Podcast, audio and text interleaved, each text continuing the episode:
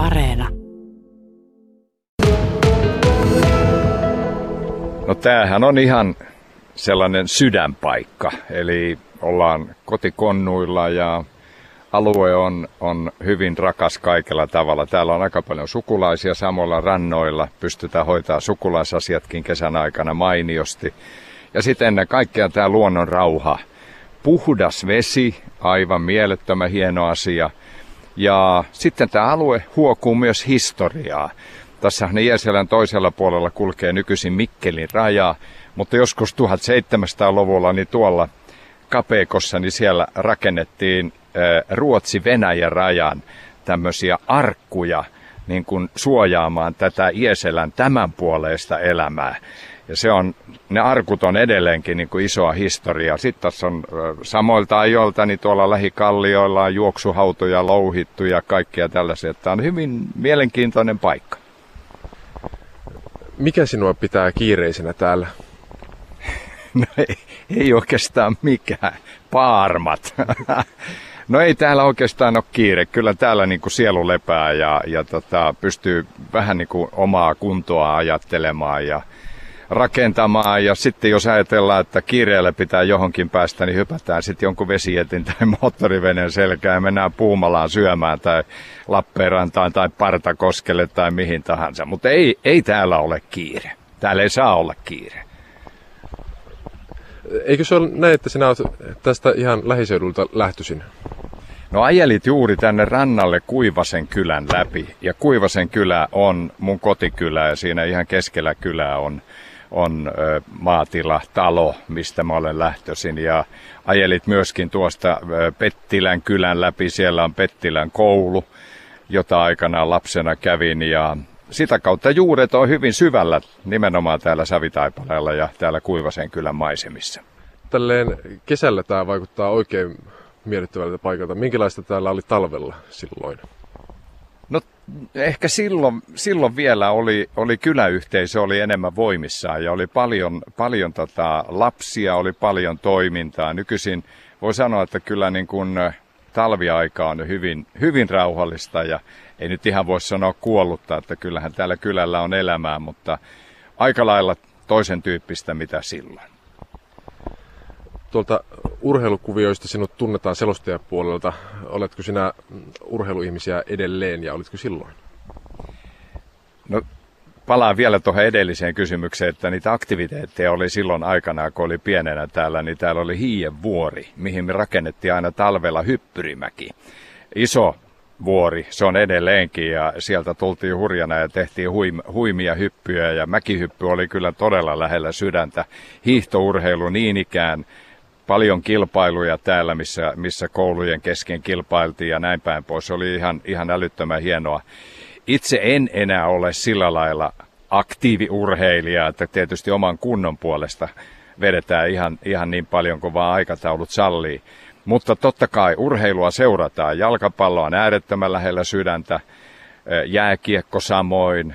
Itse työyhteisössäkin tuolla Viasatin puolella niin olen, olen tuottajan roolissa siellä edelleen hyvin tiiviisti mukana ja sitä kautta juuri jääkiekko jalkapallo on tullut entistä tärkeämmäksi. Mutta totta kai kaikki muukin. Nyt oli EM-futikset, kohta tulee Tokion olympialaiset, niin kyllä telkkarin katselu on ihan kesä, kesäaikaankin ihan huimi, huimaa ja käytetään tuntitolkulla aikaa. Formulamaailmassa sinä olet ollut pitkästi. Kuinka tarkasti sitä, sinä sitä asiaa seuraat nykyään? No voi sanoa, että ei nyt ihan samalla tavalla kuin aikaisemmin, kun itse olisin työyhteisössä mukana ja tein, tein niitä selostusjuttuja, mutta äärettömän paljon – voi sanoa, että kaikki aikaa, jotka kaikki kilpailut on tullut seurattua ja hyvin usein myöskin ihan vapaat harjoitukset, että kaikella tavalla se on hyvin lähellä myöskin edelleen sydäntä. Ja siellä on Valtteri Bottas, joka on vanha tuttu, hyvä tuttu, jolle toivoo menestystä ja ennen kaikkea juuri hänen, hänen vuokseen ja tietysti Kiminkin, Kiminkin suoritusten takia ne seuraan tiiviisti. Ja tietää vielä niin kuin Valtteri Bottaksen taustalla Mika Häkkinen touhua, Mikan kanssa pidetään yhteyttä, jutellaan silloin tällöin aina Valtterista ja, ja, ja näin päin pois. Kyllä sydän, sydän sykkii edelleen Formula 1 tosi paljon. Täällä istutaan edelleen terassilla pöydän ääressä ja tässä vastapäätä on Matti Kyllönen ja tähän on nyt ilmestynyt tällainen ö, tietokone, jossa on mustavalkoinen valokuva ja tämä liittyy Armi Aavikkosta kertovaan kuunnelmaan ja erityisesti sen jaksoon Sampan ja Golanin kukkuloilla. Ja siinä mainitaan yllättäen Matti Kyllönen. Minkälainen yllätys tämä oli sinulle, kun kuulit tämän? No oli se aika lailla isokin yllätys. En, en voinut kuvitella, että tähän fiktio tyyppiseen sarjaan otetaan tämmöinen pieni episodi, kun, kun teimme tämmöisen viihdekiertuen tuonne Siinaille. Aika hauskaa oli, oli tämä nimi, jota jäin miettimään, että mistä tämä nimi oikein tulee Champagnea Golanilla, että ei me oltu lähelläkään Golania, ehkä yli lennettiin siitä. Mutta todella tämmöinen keikka tehtiin ja sain kasattua. Itse oli silloin pääesikunnan tiedotusosastolla toimittaja, tiedottaja tehtävissä ja, ja siinä sivussa hoidin tällaista viihdeohjelma sarjaa. Me käytiin Rovajärvellä, me käytiin Linnanmäellä, tehtiin valtava määrä tämmöisiä Essain show-juttuja. Ja sitten me ajateltiin, että, että miksei tällaista hyvää ja vahvaa kokoonpanoa voisi viedä myöskin tuonne lähi oleville suomalaisjoukoille. Ja sitten se laajeni niin, että, että me käytiin vissi pari-kolme kertaa siellä ja esinyttiin myös ulkolaisille joukoille. Ja yksi tämmöinen hieno episodi oli, oli sitten saada tämmöinen Fantastic-niminen kokoonpano, mihin Danny Armi, Pepe Wilberi ja nyt en muista tämän ne, neljännen naisen muka, mukanaoloa, kuka, kuka siellä oli. Ja T. Heilimo oli sitten juontajakaverina siellä ja Arto Sotavalta oli mukana ja, ja, ja kohtuullisen kookas bändi myöskin, mistä Jokke Seppälä ja kumppanit oli, oli kasannut. Ja ellei nyt väärin muista, niin se oli varusmiesorkesteri siihen aikaan, niin kun kaikki oli Intissä. Ja, ja tota, matkustettiin sinne ja vedettiin useampia keikkoja siellä ja se oli äärimmäisen erikoinen ja hieno tilanne ja kiva, että se muistettiin tässä Armin, Armin tota, sarjassa. Tässä tosiaan todistusaineistoa on meillä aivan edessä ja sinä taisit Twitterinkin tämän jakaa. Kuinka lähellä totuutta oli ne itse tapahtumat siellä ja opitko sinä tuntemaan näitä henkilöitä? No joo, kyllä, kyllä opin tuntemaan. Kyllähän me oltiin reilu viikko siellä matkalla, niin ilman muuta kasvokkain oltiin joka päivä ja kyllähän siellä oli ihan, ihan selkeitä niin kuin faktaan pohjautuvia juttuja tuossa kuunnelmassa. Muun muassa se YK-helikopterilennätys ja kaikki pelonsekaiset tilanteet, kun kopteri sammutettiin ylhäällä ja kaikki Danny ja Armi ja kaikki kumppanit oli siellä kyydissä ja nehän säikähti ja pelkäsi ihan henkensä edestä, kunnes sitten kopteri pantiin taas laskussa käyntiin ja, ja näin päin pois. Ja Armilla oli kyllä kieltämättä huonovointisuutta siellä, että kyllä siellä niin fiktio ja fakta kohtasivat tuossa kuunnelma, kuunnelmakohdassa. Äärettömän hieno ja mielenkiintoinen, mielenkiintoinen reissu. Tuossa kuvassa näkyy, mikä todellakin Twitteriin laitoin, niin siellä ollaan, ollaan Jerusalemissa, eh, Kallio Moskeijan eli Arabien pyhimmän paikan Elaksa moskeijan vieressä, Kallion moskeijan vieressä, niin on tuommoiset portaat, hyvin perinteinen kuvauspaikka. Me seisottiin, ryhmityttiin siihen ja, ja, ja semmoinen valokuva on dokumenttina tuosta matkasta. Vierailtiin myöskin Jeesuksen haudalla, niin kuin tässä, tässä tota Armin ohjelmassa mainittiin. Se, mitä, mitä siinä ohjelmassa mainittiin, että Jyrki Hämäläinen olisi ollut mukana, niin siinä mentiin fiktion puolelle. Jyräys ei ollut sillä reissulla mukana. Sinä olit niin kuin pääsikunnan tiedotusvastaavana tätä järjestämässä. Miten sinä semmoiseen hommaan päädyit? No koko se proseduuri oli aika hauska pääesikuntaan pääseminen lyhyesti kerrottuna, niin, niin itse suoritin Rakunoissa Lappeenrannassa varusmiespalveluksia, oli RUKssa. Tein aika paljon juttuja Ylelle muun muassa TV-uutisiin puolustusvoimien toiminnasta. Oli, oli joskus metsän raiskaamista panssaria vaunuilla ja kaikkea tämän tyyppistä. Ja, ja siinä työtä tehdessä huomasin montakin kertaa, että pääesikunnasta ei löytynyt oikein sellaista avainhenkilöä, joka hoi, olisi yhteysupseeri hoitamaan niin radio- ja TV-juttuja. Ja mä sitten soitin yksi päivä ennen kuin kotiuduin pääesikunnan tiedotusaston päällikölle Risto Setälälle nykyisin on kai jo edes mennyt ja, ja, ja kenraaliarvoinen, mutta siihen aikaan everstinä. Hän kuunteli sitä, kun kerroin, että teillä on tämmöinen ongelma, että teillä ei ole ketään sellaista, joka vastaisi yhteysupseerina radio ja TV niin kuin sähköisen median suuntaan. Syntyi pitkä hiljaisuus ja sen jälkeen aivan hervoton hevosen nauru, niin kuin hänellä oli tapana.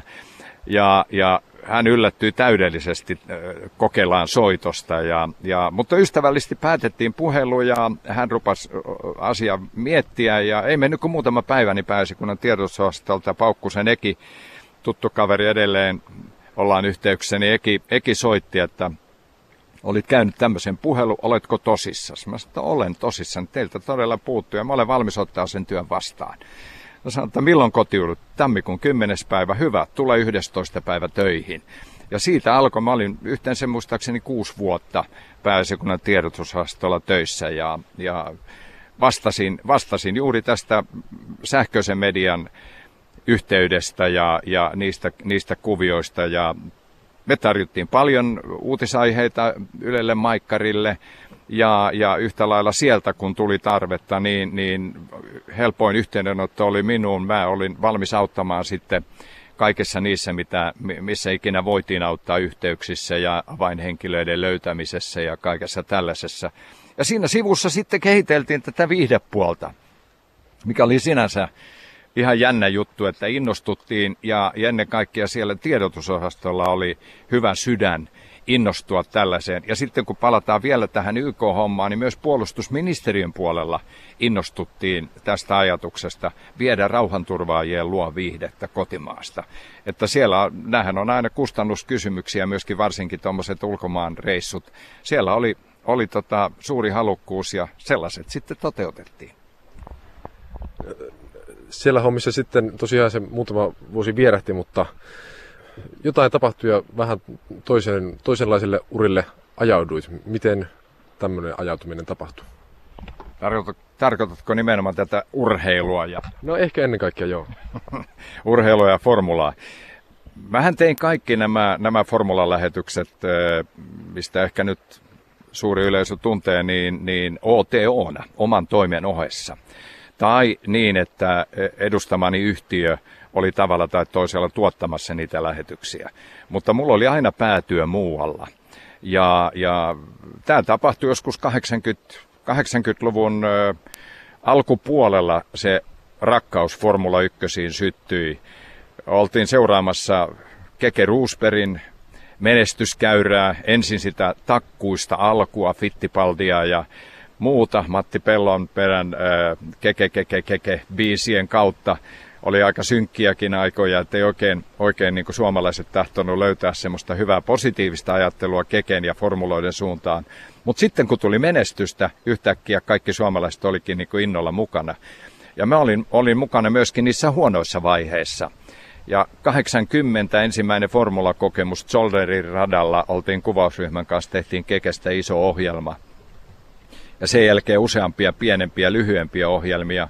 Ja 8, 85 taisi olla niin, että käytiin sitten tämmöinen isompi taistelu siitä, että lähtisinkö selostamaan. Ylen Markku Vainikka otti yhteyttä ja, ja mä olin paljon tehnyt hänen kanssaan yhteistyötä muutoin. Ja hän sanoi, että miksi et sä lähde selostaa, kun sä oot noin innokas. Ja, ja mä sitten taas nauroin hänen suuntaansa, että ei tule kuuloonkaan, että ei, ei musta koskaan mitään selosta. Että mä oon mielellään tämmöinen toimittaja, joka pyörii ja taustottaa ja tekee juttuja, mutta hän sanoi, että nyt on paikka auki, että lähden messiin. Muutaman yön varmaan, varmaan niin mietiskelin sitä ja sitten tein päätöksen ja 85 hypättiin ensimmäisen kerran sitten hyvän kollegan Jussi Varjosaaren kanssa, kumppanin kanssa, niin Monakossa ensimmäisen kerran koppiin ja vedettiin ensimmäinen Formula 1-selostus. Ja edelleenkin olet jollain tapaa mukana näissä kuvioissa, mutta kysyn tähän loppuun, että onko ikävä puolustusvoimiin? No ei nyt suoranaisesti ikävä.